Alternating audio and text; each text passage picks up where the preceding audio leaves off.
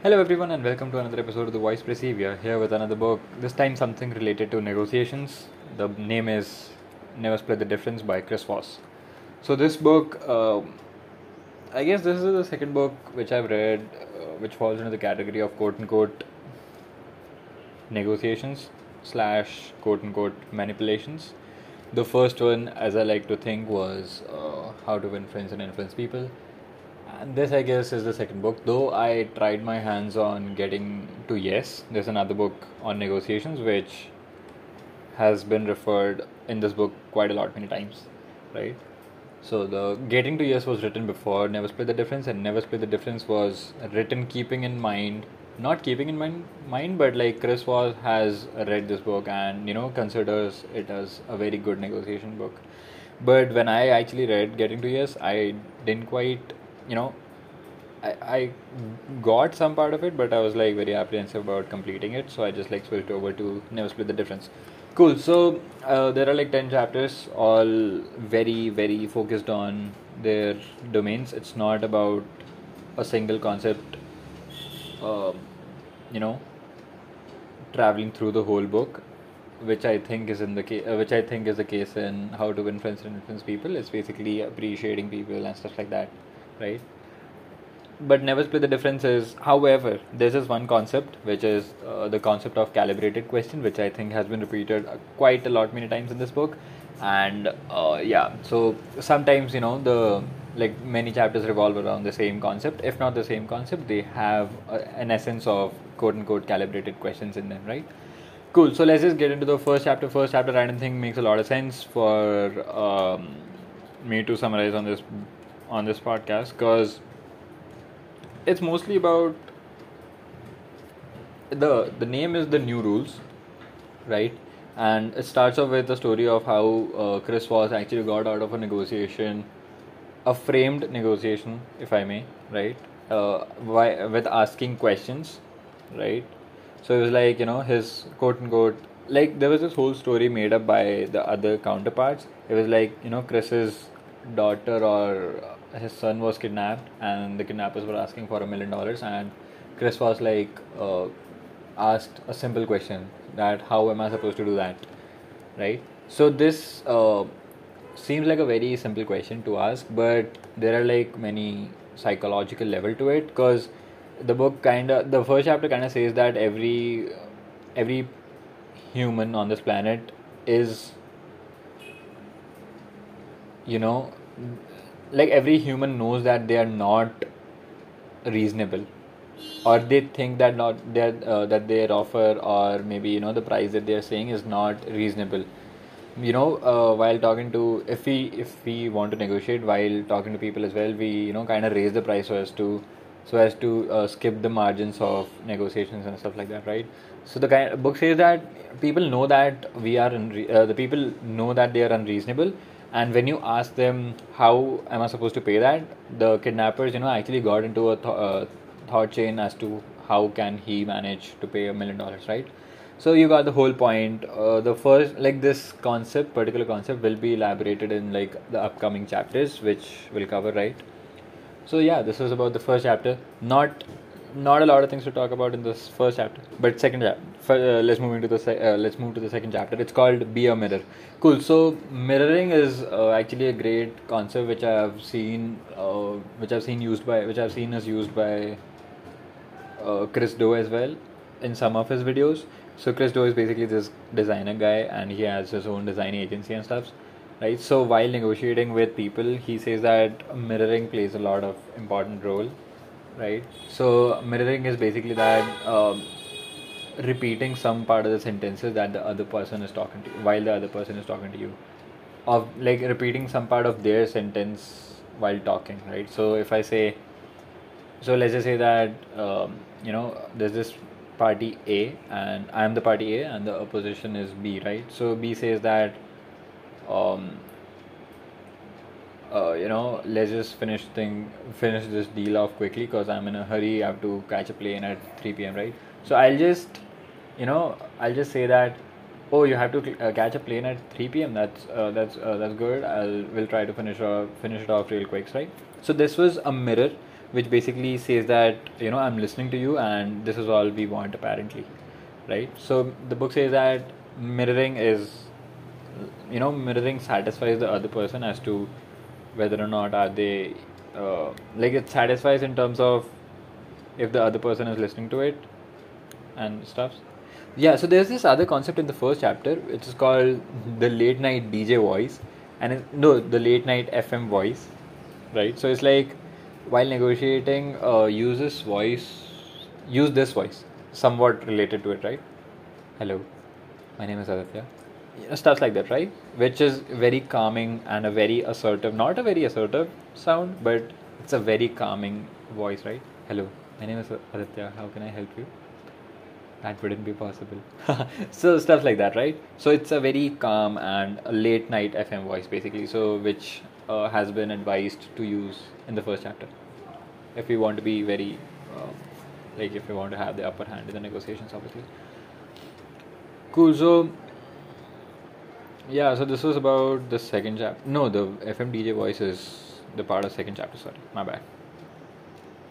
So mirroring basically uh, is discussed in the second chapter and then moving on to the third chapter. Let's see if there's anything else in this chapter. I don't think yeah i don't think there are any more stuffs to discuss in the chapter cool. So moving on to the third chapter it's called don't feel their pain label it.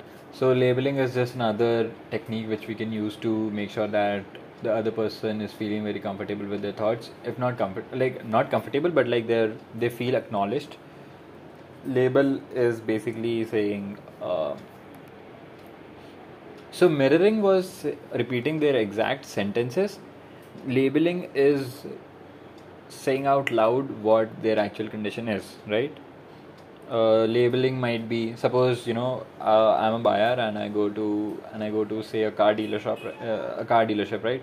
So the other person might and i as a customer am very uh, you know obviously want a great price i want a good price and everything right? So the customer if they start with a label quote unquote this is the label right? I know that you want a great price for this car and quote dot dot dot right? So this is a label that they have put. They have basically um, you know stated out my emotional state out loud. And i and that uh, assures me as a customer that you know yeah everything is good. Everything is in uh, good hands right? Cool. So moving on to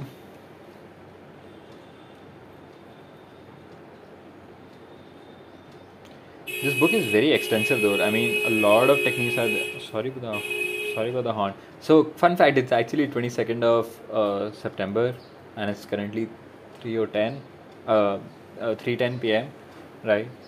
And yeah so i was late i'm late today. I was like reading this book yesterday for for maybe 7 to 8 hours like clean 7 to 8 hours. I completed this book yesterday. So yeah um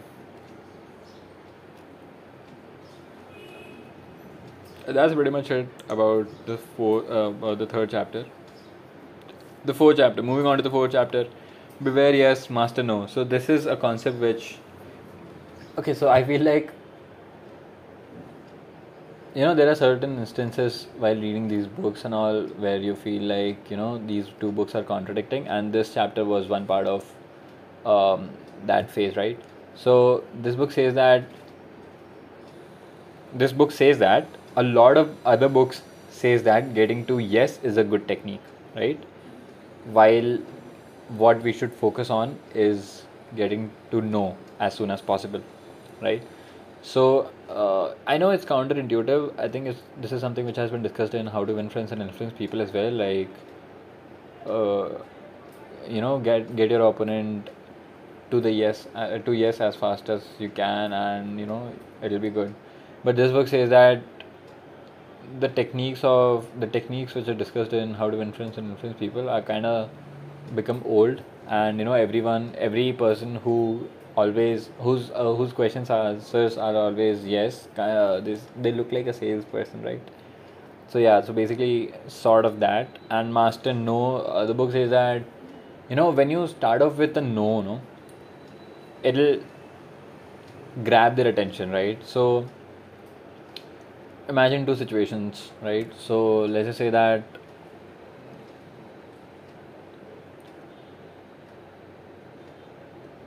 yeah so let's just say that i'm a student and i'm applying to company companies for internship right? And i know that the company wants internship right? So if i and if i'm i'm like imagine, uh, imagine i'm writing them a mail right? So if i write them a mail saying hey do you not uh, hey do you want a good intern? This was the heading of my this was the subject of my email right? So they read that they read it as do you do you want a good intern? And the answer to that is a yes right? But the book says that that yes is far less uh, like it's not better than this quote unquote. Do you not want an intern? The answer to that is no and uh, and it's apparently going to work I might not be able to put it into like I might not be able to explain this thing on this podcast, but if you read this book, there are quite a certain point. There are quite a certain points where uh, you know he explains it in a very good way, right? Go check out the book.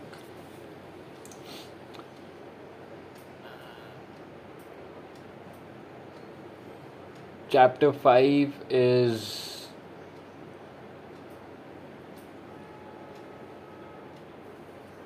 Yeah, so chapter five is chapter five is trigger the two words that immediately transform in a negotiation, which the two words are that's right, as far as I remember. So these this is basically getting your opponent to say that's right. That is to uh, that is to get them to agree to a certain point or a certain conclusion, and uh, that's right is not just like getting them to agree at a certain point. It's like you know it must be something very groundbreaking that they you know solely agree to it.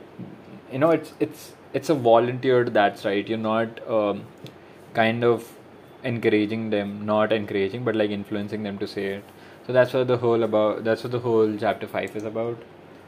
Uh, chapter 6 is bend their reality. It says that uh, while negotiating every party has a number in their mind. Say i'm a, uh, i just go say let's just take an example of where i go to a car dealership right i have an amount in my mind which is $100000 let's assume. And the other party the seller has this amount which is $200000 let's assume right? And um so as soon as i like talk to them and i ask about the price let's say that my, my price is one seventy five hundred thousand dollars and their price is two hundred thousand dollars right? Cool. So as soon as i talk to them about the prices they say that it's two hundred thousand dollars and this is the time for me to bend their reality right? I'll just say that hey you know what? That's too much. I can just pay hundred thousand dollars for it right? And that really bends their whole bracket right? And then they take into consideration the negotiations and stuff like that right and also it's like said somewhere in the book that you know you should not talk about the numbers first. Like you shouldn't be the first guy who talks about the numbers. Let the other person talk about the numbers first. And if at all you have to have to um, talk about the number just don't give a very specific number. Just start off with a bracket of uh, like a bracket of like a range of numbers right? Say that you're in a job interview and the, the job like the interviewer asks you that asks you that um, give me a like what do you think how much do you think should you be paid right? So don't straight up say that i want to be paid 2 lakh rupees for this job. Say uh, something like give them a range basically right? The the market like the market prices of this not market prices obviously the but but like the market value of this position is from 75000 rupees to 4 lakh rupees and stuff like that right? Cool. So that was about the sixth chapter the seventh chapter is create the illusion of control. Um, cool. So this is actually a deep chapter which i wouldn't actually be able to summarize on this podcast. Um, it's basically that give them the illusion of control so that they think that everything is going under their um, circumstances and everything is fine and then basically stuff like that right? Let me just check if there's anything else in this chapter that we can discuss about. Hold on give me a sec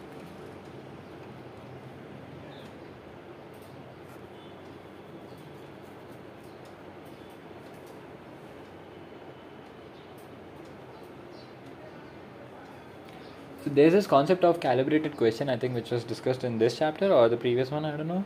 So the calibrated questions are basically questions like how, when, why, not why. So the uh, the book says that if you ask a why question, no, you are um, you know you are working against yourself. Why is a very uh, offending, not offending, but like a, it's a very aggressive question. If your boss says that do this thing, and you're like, why do I need to do this, right? It's a very aggressive thing, right? While there are certain instances where it can work if you put it into right wordings. Uh, an example of that might be might be something which puts their puts your perspective into the sentence and their perspective into the sentence and overall the leverage is inclined towards them. I know it sounds very dumb but not dumb but like you wouldn't be able to understand. Cool. Let's just skip the why part. So the calibrated questions are like questions which start off with how what when and stuff like that which happen which help you to you know understand the situation better. Uh, the book says that negotiations is all about knowing information uh, knowing the information about the other party and the whole scenario in complete and working through that information and seeing what other collaterals can work instead of what other non-monetary um, contracts not contracts but like uh, statements can be signed so as to work up so as to you know work up a good contract. It's basically a problem solving thing. Don't look at it as the nego- the other party is your opponent. Cool. Chapter 8 is guarantee execution is just a simple thing that even if you have made a certain good uh, even if you have you know made a good negotiation it's not about making negotiation. It's about getting it executed. This basic stuff. Uh, chapter 9 is bargain hard. It's like just bargain hard. That's it. That's really the, what that's really what the chapter is chapter 10 is actually very interesting it's called the find it's called find the black swan it's called the uh, it's called find the black swan right so black swan is actually a term coined in Nassim Taleb's Fooled by Randomness, which was the previous book on this podcast. So black swan are basically extreme examples, not extreme example, but like examples which haven't happened before in um, the history. So the coin, the term which comes, the term black swan comes from, you know, back in the old days. I sound like a grandpa. Back in the old days what happened was people uh, people only knew white swans right? They couldn't imagine blue swans. Uh, they couldn't imagine any other colored swan right? We don't actually expect an elephant to be green right? So green elephant in this case would be like a dark green okay? So don't come up with any bizarre uh, argument saying that hey it's green a dark pink okay let's just say pink right you don't expect elephants to be pink right straight off pink, baby pink, right? So that if you find a uh, if you find an elephant which is pink, that becomes a black swan problem. Uh, so the incident that I was talking about is that only, earlier people was, uh, used to only think that there is just white swan in this world, but there's just one um, geography, not not geography, but like there's this one wildlife explorer or something, or someone who found a black swan, and then you know people were like, oh damn, there's this black swan as well. So then Nassim Taleb used this reference in his book uh, called "The Fool by Random," called "Fool by Randomness," and this other book, which is specifically on the black swan problem. I forgot the name, but yeah.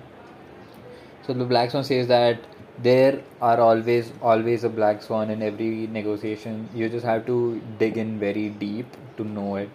Uh, there might be certain negotiations in which there are certain conditions which the other opponent cannot work out through like they uh, let's just say that let's just take an example of the car dealership thing right so i went to uh, i go to a car dealership right and the other party is saying that the price of this car is $200000 and i say that i'm going to pay $175000 but if i get to know that the sale uh, if i get to know that the sales representative of the other deal of the dealership that i'm talking to is supposed to get a sale done today and there are and i'm the and let's just say that it's 8 p.m and i'm the last customer if i get to know this fact i'll have a leverage. You you got it right it's 8 p.m. and the other person is supposed to is you know bound to sell a car today because it's his monthly target thing, right? And I don't actually know about this because that's his business. But if I get to know about this thing, it becomes a black swan for me. I didn't know that it existed, but it does, and I I can now take uh, benefit of it. Basically, that right. Cool. So this was the end of this book. Do let me know what other books would you like me to read and summarize. However, I don't actually. You don't. You guys like are so bad. You don't actually tell me what books to read. Whatever. So I'm reading currently. I'm currently I'm reading the Courage, uh, Courage to be Disliked, and next I think I'll be reading Meditations by. It's basically a story of Marcus Aurelius. Not a story, but like an autobiography. Not an autobiography itself, but like notes written to him or something of that sort by Mark uh, revolves around Marcus Aurelius. Cool. So do let me know what other books would I would you like me to read and summarize. You were listening to the Voice Pressy. My name is Jeff.